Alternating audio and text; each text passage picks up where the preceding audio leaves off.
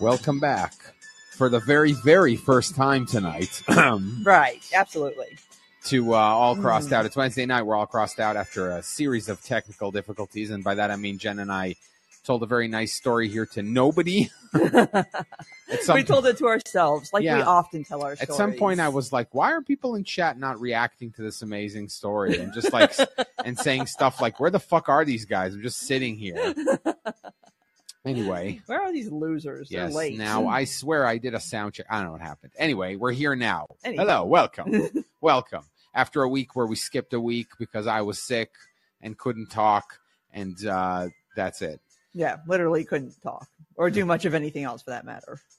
Uh, yes. So anyway, um, we're here uh, to not talk about some of the big, sad, depressing, serious topics of the. Uh, Because we don't feel like it. Yeah, I mean, and, and you know, we try to divide it sometimes. Like if this is an unofficial division because you know if something like really major happens, Mhm. obviously we'll talk about it here.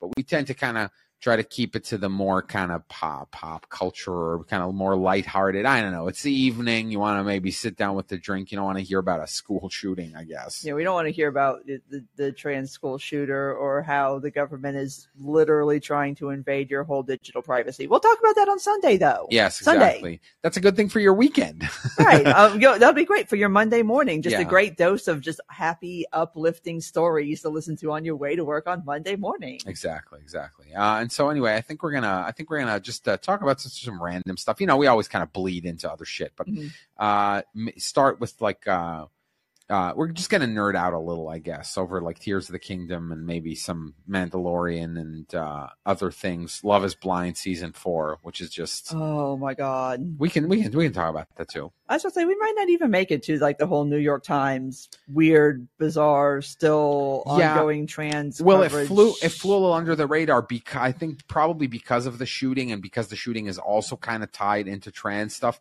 But yeah, there was a, an article about how the New York Times like called in a whole bunch of the people who like riled up the newsroom against the New York Times' trans coverage and were like, uh, you're harassing your fellow employees and you and knock it off now, right?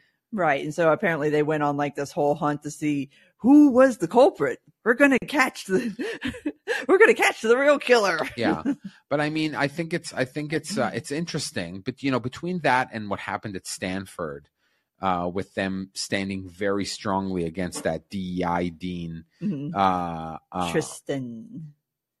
yes, uh, no, Tirien, Tirien. Steinbach or something like that. Fucking annoying ass names. Yeah, between that and the New York Times really kind of not uh like deciding that they've drawn a line in the sand because again, the New York Times has obviously as we know plenty of like quote unquote pro because it's not anti-trans and pro-trans, right? Right. It's I, I'd put it in like uh, writings that are in line with what like the trans activists would like, like the kind of perspective that they would like highlighted, and also perspectives that they would not like highlighted, but that I would really not call like anti rise to the level of anti-trans. We're not talking about like a Matt Walsh type Yeah. thing, Right. And so The yeah, New York Times isn't writing articles about what is a woman. Like, no, questioning like, okay, youth transitioning. Is this really a good idea? Yeah, well, and and so and and uh, and so because of that, again, they they decided that they're going to draw some kind of line, and that they're very un, not okay with you know what's going on at the newsroom and how people there are t- essentially like you know by and they're arguing because you know after the whole Tom Cotton thing, the whole thing was like, oh, you're Mhm. putting staffers at danger, and the the Times said you're painting a target on your coworkers' backs, and you can't you can't you can't really do that. I mean, plus it's known now for years that the New York Times is just a particularly toxic place to work. Like, I don't, I, I mean, I get the prestige of saying that you work for the New York Times, but my God, must that suck? yeah some people uh some people like want to have wanted to work there their entire life and uh It's like, yeah, So- at this yeah. point, you're like, do you really want to? look someone someone who i will not name uh but that like was a kind of a high profile departure from a different outlet to the new york times uh, I spoke to this person because I had some kind of theory about why they left, and what they said to me was, "No, I was offered my literal dream job at the Times, and I took it there." Um, and so, you know, people in that field still probably look at a place like that and think. And by the way, this person was not you know the kind of person who would have been bullied by the the mean girl crowd out, Right, I someone mean, who's guess- more in line with them ideologically. Well, I mean, plus, I guess it, it kind of depends on like what department you're going into per se about how firewalled you are from the the whole Slack channel guillotine emoji posting bullshit. Yeah. And so, I mean, it's just interesting to see some places feel like the they, they've been pushed a little too far and that they they need to establish some kind of hard line for themselves it's just in, an interesting i'm not going to go rah rah stanford and i'm also not going to rah rah the new york times editorial staff obviously but it's i'm saying it's int- it's sort of interesting to see from the side from someone who's not in that world and not on that nominally on that political side right Right. And I think it's a little bit of like room reading too, where it, like, I'm not saying that like all of this nonsense is going to like stop overnight, but it, it feels like people are starting to understand that like your average person is not cool with certain things and with certain attitudes and like certain behaviors. And so like, okay, it was, it was fine to be a certain way at the New York Times like three years ago, but now it's like people are kind of over it and people are like kind of turned off from the publication as a whole. So when you're running a publication, I mean, yes, it's journalism and all that stuff, but it's also a business. And you also do have to be concerned about readership and what your audience is looking for.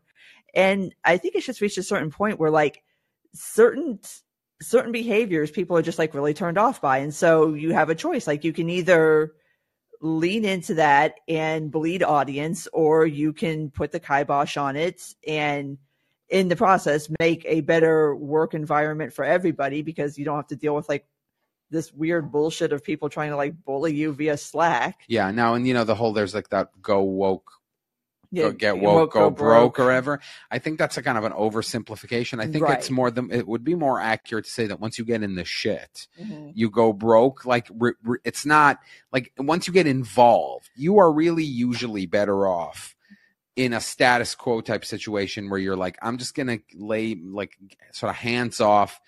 I think outrage over your silence is never going to be as loud as outrage over whatever it is that you say and then take back and then try to qualify and requalify and all that crap. Like, you know, because there was an article about God, we're, we we're not going to go there. I'm just saying, I'm just going to Mhm. mention this in, in passing, but there was an article I saw today about how corporate America is silent on this shooting and where's the where are the corporations to, to whatever. Uh, Anyway. I, I good. Yes. Please don't stop. Corporations, please stop involving yourself in cultural issues. Please, yeah. Thank you. Please help Stop us. it. Please help us, capitalism. You know, it's like it's weird need- that I that's need- your savior. I need M and M's to tell me how to feel about the school shooting. yes, exactly. I can't figure it out by myself. I need like Nike to tell me how to feel about transgender people. Yes, I need Skittles to weigh in on Medicare expansion. Thanks, brand. yes, thanks, thanks, thanks, Brand. Yes, exactly. Thanks, Thanks, woke capitalism. It used to be silence brand, and now it's thank you brand. right. Um, anyway, uh, so uh, Tears of the Kingdom. Yes. Uh, to people who don't care about video games, good luck to you.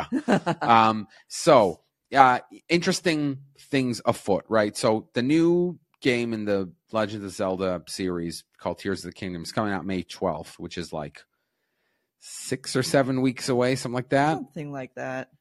Uh, and yesterday or the day before, Monday, Monday, I think it was. Was it? Yeah. Was it? Yeah, no, we, was it yesterday? was it yesterday? Whatever. It Either yesterday. yesterday. or Monday. We got the first like gameplay from it. This game has been in development for six years. Okay. Now here's an interesting thing. The, It's kind of like the winds of winter of Zelda games. It's like it's coming. Like okay. well, yes and no because because because these kinds of gaps in development are not unheard of. What's unheard of is uh, something that I'm going to get into in a second. So the the the previous game, Breath of the Wild, which is like multi critically acclaimed, it's considered groundbreaking in the genre, in the open world genre, in many different ways. There's lots of criticisms. There's a lot of valid criticism. I have, even though it's one of like literally like the best games I've ever played, I have a CVS receipt length you got receipts. complaints about it. UI stuff, stuff it could have done better and different Mm-hmm. and whatever. But you know, like you, they say, you like something for its like virtues, but you love it for its flaws. Mhm. Um, but they had to like invent a whole game and build a whole world and stuff, and they did that in five years. This game is using that world nominally. It's not they've changed it in some Right. ways that that were, are not clear yet, but they didn't need any of the time that it took to develop that world to just iterate on the design of that one world. Six years, right? And a thing that I discovered recently, this is the biggest Switch game ever in terms of like the raw like downloads Hmm. by a lot. Like What's Bre- the file size? so Breath of the Wild was 13 gigs. Mhm. This is 18.2. Whew. And so not only is it like, you know, a substantially larger game than Breath of the Wild, it's larger than like Xenoblade Chronicles 3, which is a gigantic, gigantic JRPG. And it is like 14 or 14 and a half gigs. And so, because a lot of people think like, oh, this looks like a glorified DLC, different abilities, but the same thing. But like, that is literally impossible. Like you, like the number numbers wise, and I do think they're still like keeping a lot of it under Mhm. wraps. But I do think that okay, because because because the the whole the whole base of the the previous game, like the thing that broke the mold and stuff, was the idea that the that Breath of the Wild has essentially one goal. Right, you finish the tutorial of Breath of the Wild, and then you get a quest marker, and the quest marker says "kill, defeat Ganon." Right. That's it. Right, that's your quest marker there you go. defeat Ganon. There's other right side quests and stuff like that, but that is literally a quest marker that you get right at the beginning, and you could just go do it. Like you could literally just go do it. Just watch speedruns. Speedruns of Breath of the Wild are like the the tech, the glitches Mhm. are only about getting to Hyrule Castle quickly. You could just walk there, right? And and with us, uh, you know, with like a small sword, Mhm. beat the game. It's it's not even that difficult if you know what you're doing, right? It's all about the sandbox and letting the world kind of carry you around and to gain power ups and stuff. And um, and this game looks like it takes it even further than that in letting you like craft your own weapons, craft your own kind of vehicles. And so the question is, how much more open will they make it so that th- uh, th- these amount of abilities won't make everything trivial, right? They're going to have to kind of gate it in other ways. And I'm very excited to see what they did.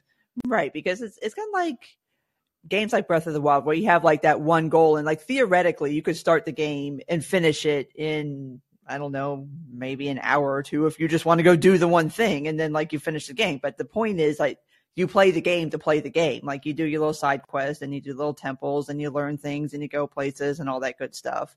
And so it's not like essential to beating the game to do all this, but it's part of like the fun of playing a game. And so in Tears of the Kingdom, they showed in that 10 minute clip, they actually showed more than I thought they were going to. Like they actually showed like, oh, hey, look, Link has new abilities. You can do neat things. You can like just float through ceilings Mhm. and you can just take sticks and rocks and mush them together and now you have a weapon and how fun is this Well, here's the thing: they almost certainly took away all of the so so so another another sort of design breaking thing that Breath of the Wild did is in other Zelda games, you go do a dungeon, you get a power up, and you slowly build these power ups. Breath of the Wild are like, now nah, we're gonna give you all the power ups straight up from the from the beginning. We give you bombs, we give you magnesis, we give you stasis. And here, I think it's going to be the same thing, but with these like four core abilities they showed us: fuse, Mhm. uh ultra hand ascend and uh what was the fourth one um recall recall Yeah. the one that rewinds time uh and i do think that all of the stuff they showed us is from like the tutorial section of the game it's all fighting those little construct enemies Mhm. they're all holding wooden sticks i do think that's all the beginning i i really do think there's going to be a ton that they're sort of keeping Well, yeah, the divine course. beasts, right? Yeah. Like above average Joe says, if you go fight the divine beasts and defeat them, that means you don't have to fight those Ganon sub minions at the final battle. It's all someone said it. It's very, uh, it's very uh, immersive sim in the sense that like there's one goal and everything else is just prep, right? Like the it's like a hundred hours of prep to go Mhm. fight someone and like get like I said, get kind of caught up in the world and go do things and let the story kind of carry you. And yeah, I I do I, I like I said, it's so it's what like thirty percent file size larger. Um, it's uh and, and the the amount of time that they had and they they clearly left a bunch of systems alone. You know people criticized elden ring about this about how it used some like reused like hit, hit animations. It used some combo hits and stuff Mhm. from like dark souls 3 and someone said like wait if those are like amazing right? If they're great why for what purpose would you do them from the ground up if you could use that time to do other stuff that's good? You're like yeah i have a good hit combo animation that we made for uh for dark souls 3 and so if you have a similar weapon to that like why would i spend you know dozens of like animator hours making a thing that'll end up pretty similar right? And it's only the like it's only the game the people who hunt shit like that would even notice right Right. And I kind of get the criticism because, especially if you're talking about a game like Elden Ring, you're talking about like a premier game. Like, you don't kind of want to see recycled content. But again, like, there's only so many ways that you can program. Swing a sword, Yeah, yeah. Like, there's only so many ways you can do a thing. right and it, it's also a trade-off right because because there are there are lazy and non-lazy reasons to do these things the non-lazy reason is i want to spend 100% of my time like on things that i can improve. If i have a door opening animation that looks great and i don't need to spend you know a week doing another door animation i can spend that week doing another animation that doesn't exist in dark souls 3 that's a non-lazy you're like you're effectively like offloading some stuff that again 85% of players are not going to look at it and go oh this is an, an animation from dark souls 3 i didn't play dark souls 3 and even if i did i don't know that i would notice and even if i noticed i don't know that i would have cared Right. But like I said, I can see why people would. But again, like, it's.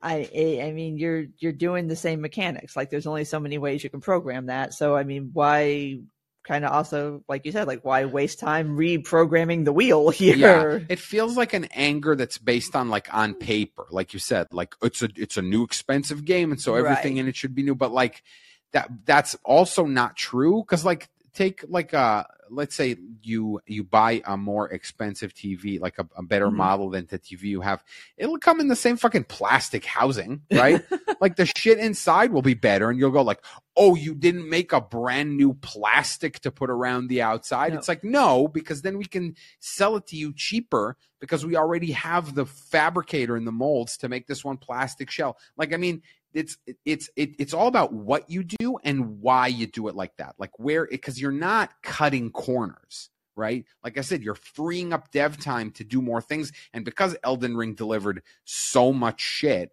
it would be hard like nobody can complain that it was lazy asset reuse it was like g- a good idea to reuse some of those assets Right. But let's get back to the Tears of the Kingdom Mhm. gameplay. Okay, who who is that nice little Japanese gentleman who is the lead designer that did the gameplay? oh uh see now i'm having a, a brain fart because i'm tired but 'Cause i we, we need to protect him with like everything because he's so precious when he's doing the gameplay. Oh, sure. No, I know so they're- cute. it's uh come on somebody tell me because i fucking it's uh what's his name um um and it's like it's funny to say that because I mean the the guy's Japanese, he's speaking Japanese, and there's clearly like like a yeah, there's like an English voiceover, but it's so cute how it's like oh look, and oh then, yeah Eiji Aonuma.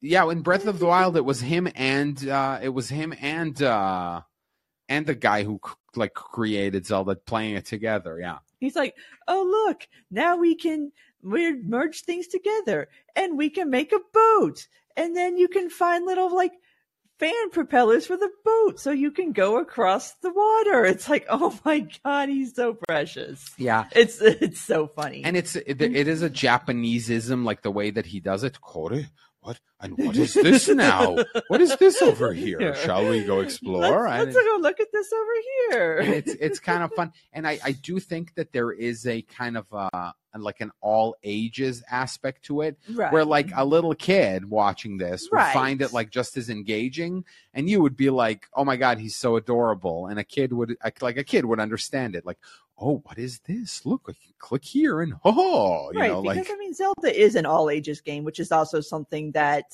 is becoming increasingly rare nowadays. Is like you have games that are geared towards children, and you have games that are geared towards adults. But this is a game that, like, I mean, if your five year old wanted to play Zelda, I mean, there's nothing objectionable in Zelda that you wouldn't like want like a, a like a young kid or a preteen or somebody to play. You're not like killing people and there's like blood gushing Yeah, everywhere yeah. or anything crazy going No. on or anything like and that. I've, I've heard from a lot of people that they played uh, Breath of the Wild with their kids, yeah. and there is it, it's a game that you can very easily like not pay terrible attention to the story. You can ignore challenges that are hard or daunting or scary, right. um, and still you know like do whatever. Have fun. Yeah. Yes, it is very good in that sense, and and I really can't wait till the to see what the like the the crazy game people do because there's Breath. If you go look for like viral like Breath of the Wild clips, you know it's been many many years since it's out, and there's all kinds of like amazing quick kills and people built con- weird contraptions using like Breath of the Wild stuff. And uh, it's just going to be amazing to see what people can create. They're going to like Minecraft it, right? People are going to make builds like big machines and stuff. Um, I'm excited.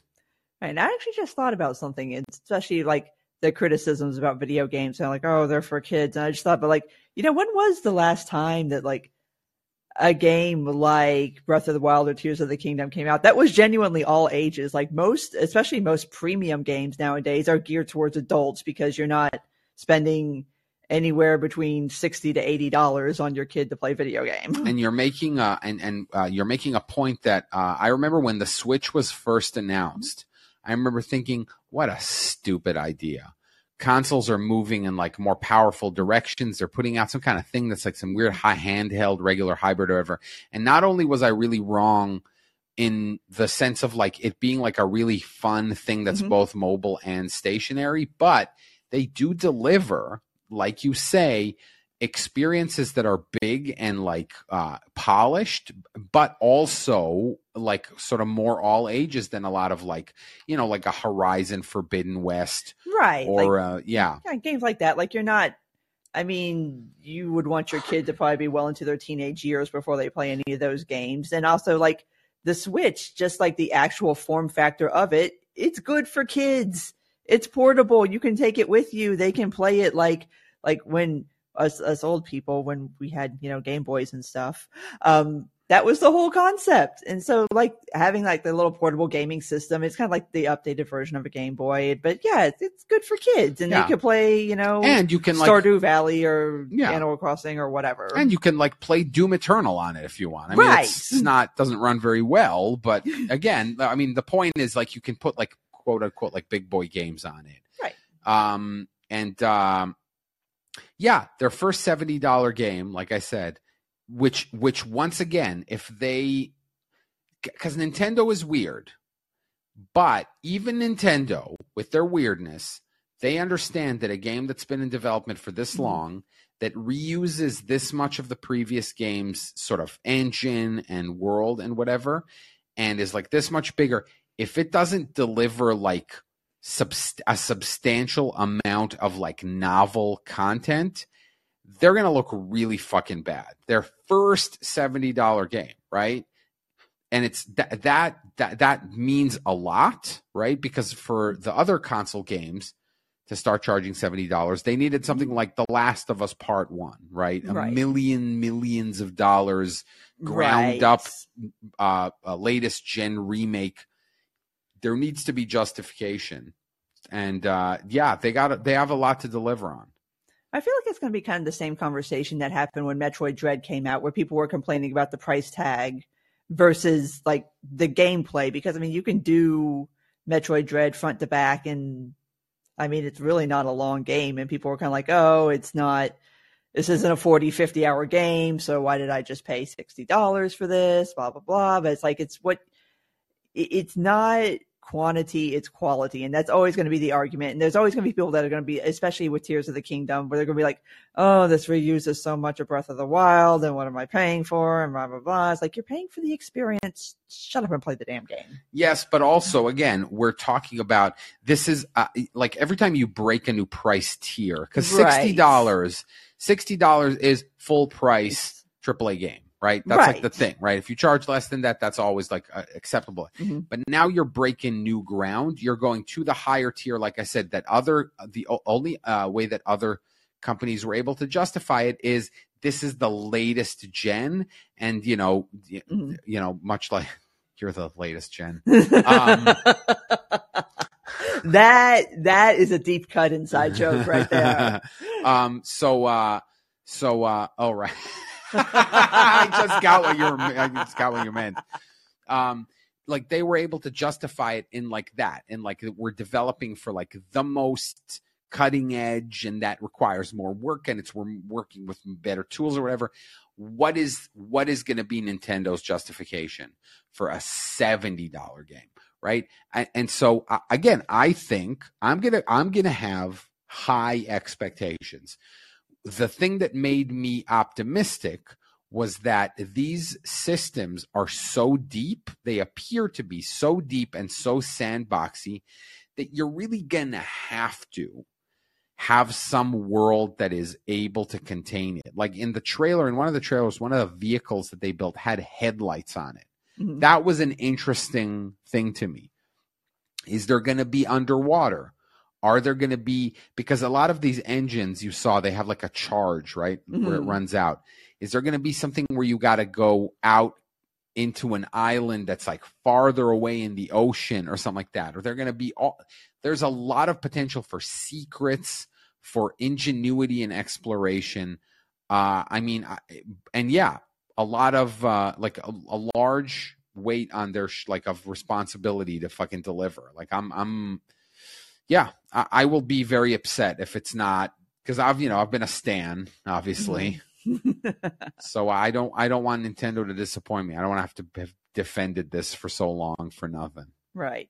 And I'm sure it'll be fine. I mean, Nintendo's not known for just pushing out like whatever shit, whatever, especially not on a marquee title like Zelda. Like, I'm sure it'll be fine. You're right that Zelda is it because they do it in other places a little bit, but Zelda no. I also have the same feeling about by the way about Silksong. The more it the more it stretches out without us hearing anything and the more it takes and whatever and uh, um and we we do know I think we do know that it is now like in in heavy play testing which means it's you know like towards the end of development but again Allegedly. for it to just be a bigger Hollow Knight that has a lot of the same stuff, but is like bigger and it's new enemies and stuff, that's not going to cut it. It's not going to cut it. It needs to be, it needs to iterate. It needs to do things because Hollow Knight, plenty of complaints about that game too. It's pacing. There's a lot of areas that are essentially unfinished where you're like, there, where there was definitely going to be a big boss fight here or, or stuff like that. It's kind of uneven in how the, the stuff is in it. And again, one of my favorite games of Mhm. all time, right? But if you can't find at least 10 things about your favorite game of all time that you don't like, you're probably in a high of like recency, I think. I think it's actually good to find things about a game that bug you. Um just as a you know, just as kind of a way of like developing your own taste and critical eye and then you know, when you when those things happen, you know, to your satisfaction, it'll make you enjoy a game more. Right. And it's not like you can you can like something and still have criticism of it. It's like that's that's another thing that kind of is very weird about our current cultural situation of being able to say like, yeah, there's I genuinely like a thing, but sure I have criticisms of it. Uh, but you can't it's like you either have to be all in or all out. But speaking of things with all of the budgets and expectations and and all of that, now would be a good time to pivot to Mandalorian because Yeah. we can actually talk about because we didn't do last week, so we actually have Um, two episodes we can kind of discuss. That's true. That's true. The last episode, that was the one with the the foundling, right? right Where they go rock climbing to go save a, a thing. But I, I think on both in both of the a child. yeah in both of these episodes, I, I've been saying this a lot because you know again some people don't like this show for various reasons. But the action, the the budget and the action in this in this season are just re- like remarkable, like Oh, yeah. really rival like movie like the movie Mhm. stuff it looks amazing and it's well conceived that's I, I keep saying that like you don't even need something to have all of the budget if you plan a chase well and you have kind of cool ideas for it and you go and you execute them in the way that you visualized it'll be good Right, and but this also does have all of the budget, Yes. especially this last episode, and by that I mean the one that actually dropped today.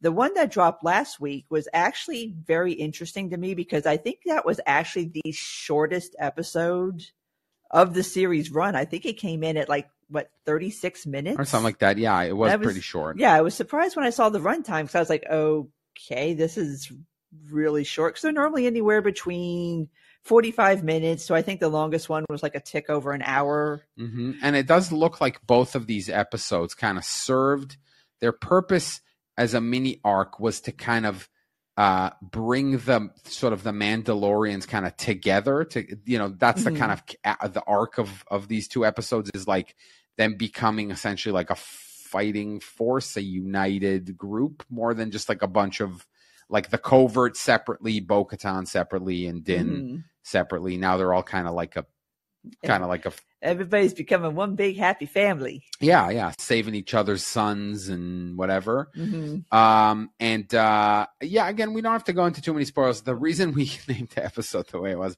i thought it was very funny because because i do think mandalorians are kind of libertarian in a way. And yeah they're like hey look at this world. There's no, no government technically rules this place and they're gonna give us some free land where we can just do our Right. own thing Right. So not to get into spoilers on the one that just dropped today, but we do go back to Nevarro and we go back to the idea that, you know, Din Djarin was offered like, oh, you can just come live here. I'll give you a tract of land. You don't gotta like be roaming the galaxy anymore. And so now we're kind of circling back to that idea of the whole little Mandalorian family that we got going on now. And there's there's a series of events that happens in this episode. Like I said, I don't want to do too many spoilers, but we do learn some pivotal plot points. We learn that um we'll be seeing Moff Gideon again. yeah I, I presume. Yeah, At least that's I mean, what that they're was- setting up. Yeah, yeah. I don't think I don't know if Giancarlo Esposito has been confirmed for the season, but I mean, you could probably you could probably safely assume. But yeah, it's it's confirmed that um Moff Gideon is not where he's supposed to be. Yeah, and animated. So there's, and there's two things that are also happening. Like one is like a, fans of the animated shows are freaking out because there's a lot of animated stuff that's slowly converging on this. There was a character in this episode who's known from the animated series and stuff like that. Uh, the other thing is, it seems to be they seem to be trying to like retroactively uh, improve the sequel movies in the same way that a lot of what's going on now, the the Clone Wars series, the Mhm. Rebel series and stuff is trying to like make the prequels better. You know, a lot of flashbacks Mhm. to the prequels and stuff are kind of fleshing out shit because it is starting to show the New Republic as a like a weirdly detached bureaucracy that is just a non-evil but but it, but you know equally as kind of ineffective empire which then because in books because you know there's all kinds of books that explain why Leia broke with the Republic and started the rebellion Mhm. instead and all kinds of stuff like that and they're they're saying like some people are saying like it looks like what that's what you're doing here where by the end of this whole Mandalorian story you'll kind of get an idea of why the first order happened and I mean sure good. Like I have nothing invested in the sequels anymore so I don't care. But like just tell me a good story a fun story. Like I don't that's it. I don't need you to like I don't need the promise of filling in canonical holes. I'm just No. like do do a thing that I can enjoy watching every week and that's that's all I ask. I mean, I don't mind filling in canonical holes, but I, I made the point when we were watching it that a big plot point, or kind of like a meta plot point in Andor, is showing how the Empire was really just like a big dumb bureaucracy. This episode of The Mandalorian is kind of setting up the idea that the New Republic is just a big dumb bureaucracy, and like it's the same thing where you got like, oh, there's like, I, again, don't want to give away spoilers, but there's a whole scene where somebody realizes that um maybe some things are askance out there and maybe the empire is trying to rebuild and there's some things going on. And so he tries to go and get reinforcements to go over to Nevarro because there's a situation going on there and basically you got to go to you know the office and do a requisition and they're like Mhm. I don't know. You know, it's Nevarro. It's all the way out there on the outer rim. They're technically haven't signed their amnesty agreement. So, you know, I, Yeah, it was it was Tim Meadows, that guy. That was very funny. Um, and yeah, like the idea of like a like a bureaucracy that has a million, you know, and and and it's not. The thing is, it's not the banality of evil. Andor shows you like the banality of evil in the Empire. This is more like, look, The we gotta banality of paperwork. well, yeah, yeah, like like we got to because because in fairness, a lot of these people that they're showing, it's not that they're like, oh fuck them.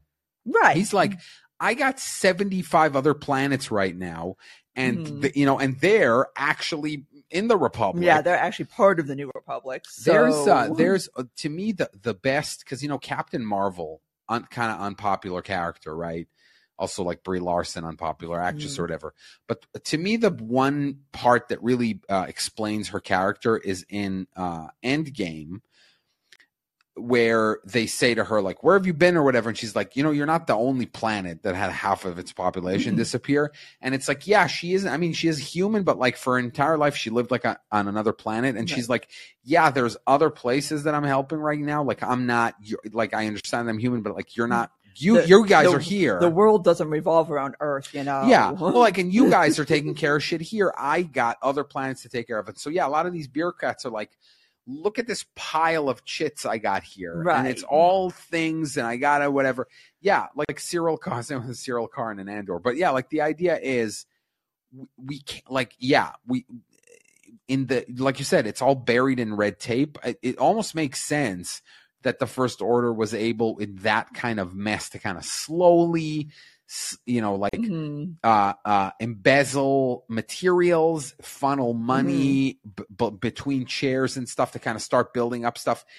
That's Much- interesting for sure. much the same way they showed in Andor the rebellion being able to basically just like steal from the empire at will and like nobody really notices or cares because like they don't notice or care. Right. The fact that Syril and Dedra were like, like essentially like violated all the rules because they couldn't let go of this thing. Right. Right. If they had done anything that their supervisors had told them, then Andor wouldn't have been a problem. Like that that heist on the you know like the the credit heist, right. nobody would care. But they were like, no, god Like- damn it, like right? there's something going on here. Yeah. It is a little bit like the mirror image of what happened in this episode with the guy who was like, no, I'm gonna, Like, I don't care that my superiors don't care. I'm gonna go do something. But in their case, it was like for evil. Right. And so this is a, again a situation like in Andor where you've got one person who's like this something something ain't right here. Something is going on and we need to pay attention to this. And the New Republic's like, eh, it's one of that.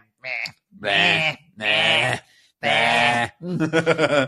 um, another thing I liked in this episode was it showed it was one of the first times I've seen in these like Star Wars TV shows and whatever where uh, people who f- are fighters kind of looked like they knew what they were doing. They were kind of covering each other and moving through like the the the town and stuff in a whatever you call it in a Yeah, cov- the- covering pattern. Yeah, the Mandalorian were working in a very nice tight formation. We got team one, team two. yeah. Bo Right. Katan's running this shit. right, right team go, right team go, Yeah. that kind of thing. Uh, yeah, um, and like you said, all of the budget, all of the budgets, lots of Oh, cool creature it was so designs, some really, really good uh, ship battles, and not just this episode, like this entire season. Like, Lots Right. of really some uh, some epic uh, epic ship battles. And uh, I think I think that's about it. I think we can talk about um, Well, I do want to talk about because we didn't talk Oh. about the uh, the season before, the episode before this one, because the big reveal in that one was we do actually get the sequence where we show how Grogu escaped the temple. oh, of course, of from course, Order 66 because that's always been the question is like, okay, how did he get out of the temple? Okay, and so there's the meta aspect of what happened and the in world. The in world, right? He was rescued by Jedi Master Kelleran Beck. Right. Uh, Woohoo, by the way, Mhm. Jar Jar. Yes. Okay. So yeah, that's the meta thing. But hold on. Yeah. Yeah, Ahmed Bright. Yeah. So so first of all, here an interesting thing about Jedi Master Kelleran Beck, quote unquote, is that Disney Plus did like a Legends of the Hidden Temple style Mhm. game show that was like Jedi, and he was in it. Played by Ahmed Best, Kelleran Mhm. Beck, and he was like a goofy, yeah, whatever Jedi character. And they were like, nah, we're gonna do it for real. Mhm. And yeah, Ahmed Best, the actor, the body stand in for Jar Jar Binks in the prequels, who was you know much like uh, Jake Lloyd, who played Anakin, was um, like mercilessly mocked, I considered suicide. Like I, I remember, like because obviously I remember when episode one dropped. I remember the criticism, but I didn't realize that it affected him that badly, and now I feel kind of shitty about Look, it. Uh, the things. Because I mean, we we savaged Jar Jar Binks. Yeah, no. So okay, so people think we were that we were mean. people think that the internet is really cruel to people and stuff. If you go watch, because I was talking about Amanda Bynes, I think it happens when she, when when she now she got re she got put in a Yeah, mental institution or something like that.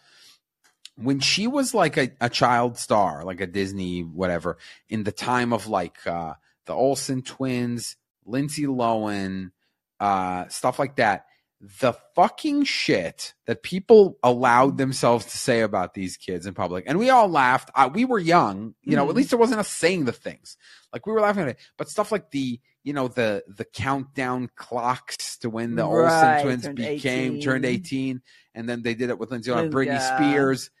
Like and and the yeah and the fact that like let's say a kid like Jake Lloyd right does the stars in it and like every night like talk show hosts would make fun of him a kid right so people think now there's viciousness, but actually now you also have a lot of people who will like defend, back, yeah. right? Like defend people like that.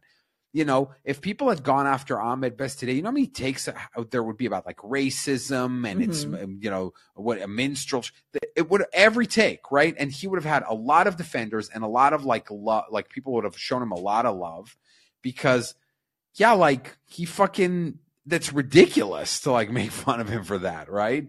Um and so it's a kind of a cool like you know like a re- redemption exactly but Right, like you know like they gave him they gave him a cool role it's a kind of a make good and i'm always i'm always up for make good spider-man far from home was an Mhm. amazing make good right De- essentially the new deadpool movies were a make good to ryan reynolds who always Mhm. wanted to do deadpool and was tasked with playing the worst deadpool ever Mhm. um uh, yeah i like i like stories like that where it's like oh we're gonna bring you back but this time we're gonna do it right Right. And so we finally got the answer to that question. And also it was we we also got some very cute Grogu fighting action in that that last episode yeah where they're kind of the, the idea is that the armorer was like, okay, well, if he's a foundling, then he needs to start training because that's that that is the way. And so we get a cute little fight scene, and so we get and we also get. I, I like how they handled that particular scene where they basically like made it a flashback for Grogu because he's in there in the forge with the armorer, and like the noises take him back yes to that moment. Yeah, it takes him back to that memory, and we get to see like that whole extended scene of how he got out of the temple. Now, there's still questions about how, okay, out of temple with Din Djarin, what happened in between there. There's still questions of whether this was just like, did he make it out of the temple by just like blind luck, or was somebody actually looking for him? and so clearly there was some kind Yeah. of plan to get him out there and uh, bring him maybe to Naboo because that was the ship and the people in the ship with the Naboo right. uniforms. So uh, maybe it was Jar Jar Binks. Maybe he's taking him to the Buddha. he's taking him to Boss Nass. Hide them, child. It's the Grogu. I'm be so happy to see you made it out of the temple. We're gonna get like a Natalie Portman cameo or something like Mhm. that. Um, but again, once again, the thing I like about this show is I got no idea where it's going. I don't know what's gonna happen with Grogu. I don't know what's gonna happen. I like that, and it, yeah, it might take seasons, and you know, like the, with the with the the the place this season ends might not be the most satisfying thing ever, but whatever, I don't care. right. I mean, and if it's a situation where this show basically takes you up to the formation of the First Order, the way Andor is going to take you up to Rogue One, like I'm I'm fine with that. Like I'm fine with it having like a specific sort of end date, as it were, where it catches up to things that already exist, and then you can go forward from there. That's fine. Yeah, I mean, and also, I mean, I see, I see huge value for Andor as its literal own thing. You don't gotta watch Right. Rogue One. You don't gotta watch anything. No, you don't. Yeah, but say you have. You don't have to watch Rogue One to watch Andor. In fact, you could. I would almost suggest at this point watching Andor and then watching Rogue One because then you're going to be watching like a whole continuation of a character's story arc. even now, even if you just watch it now, like season one of Andor Mm-hmm. and then Rogue One, it already enhances. And we aren't even. I think it's going to be three. I think Andor's going to be three. Yeah, I seasons think they're or two seasons. I can't remember. Um. That's funny, Kit J. If you follow certain internet theories, Ahmed Best has now played both a Jedi and a Sith Lord. Yeah, Jar Jar, Sith Lord Jar Jar is a very funny it's a very funny theory. And my favorite thing is like they analyze in Phantom Menace, there's the Battle of Naboo where the droid army Mhm. attacks Naboo.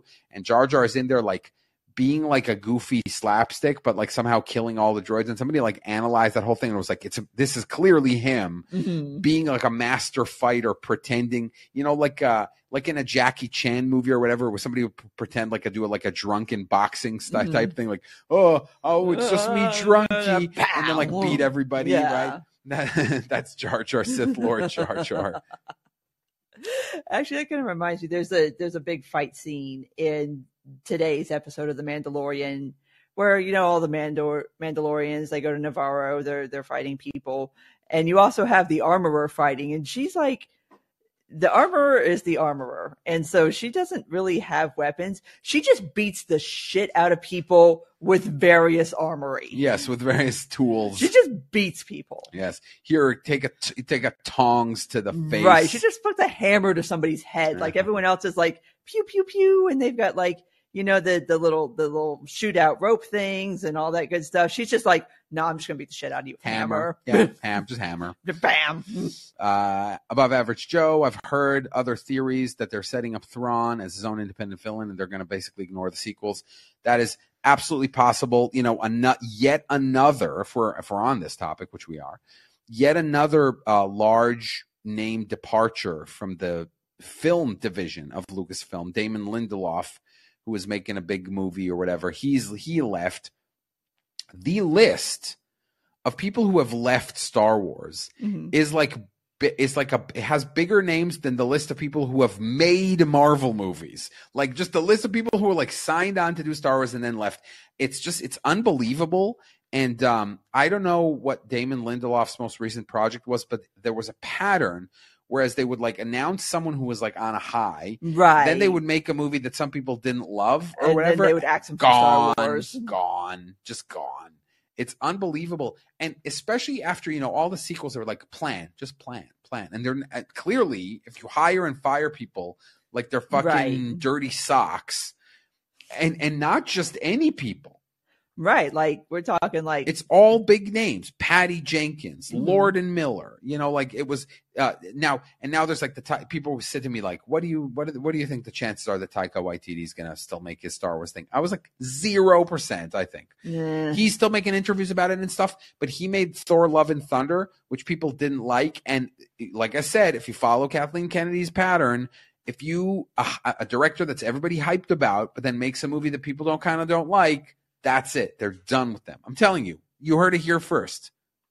Plus, I just I don't think Waititi really fits into the current kind of like Star Wars aesthetic. Like I don't know.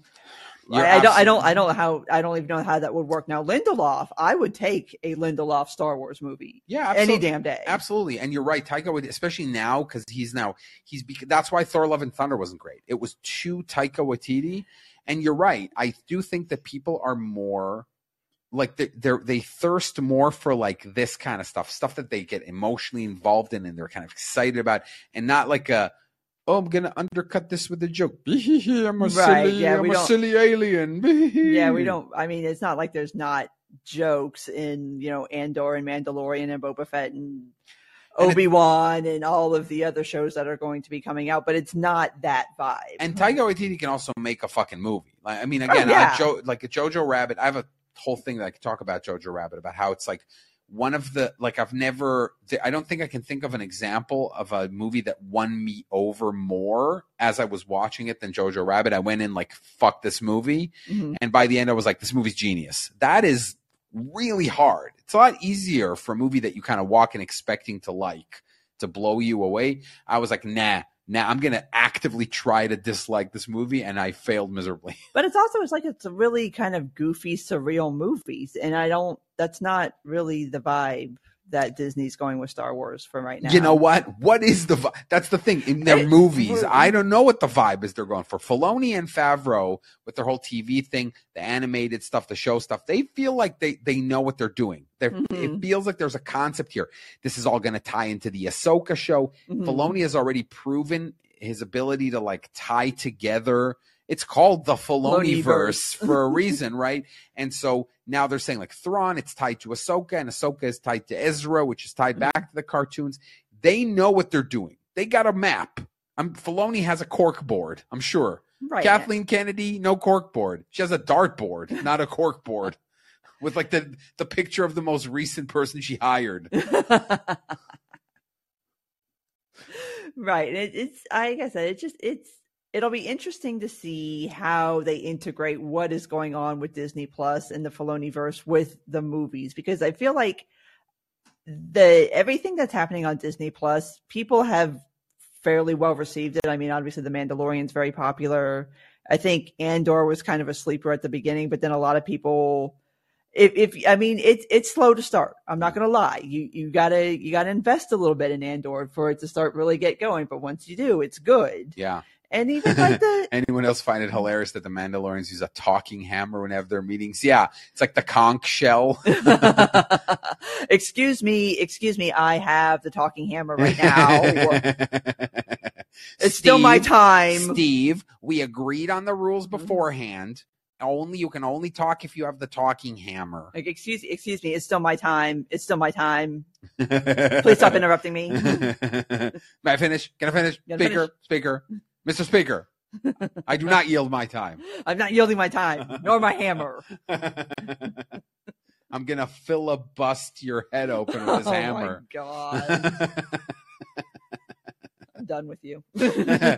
but uh so anyway a lot of like i said a lot of emotional investment in what's going on Mhm. in the tv averse and movies there's nothing there's nothing going on right now right dc hired james gunn they announced a whole big slate of things they're wiping their slate clean they're doing stuff marvel is in a Mhm. weird situation right now but they're in a weird situation right now. but I'll tell you what, Mm. though, they're now they're slowly. I mean, with Jonathan Majors, but but set that aside for a second. right.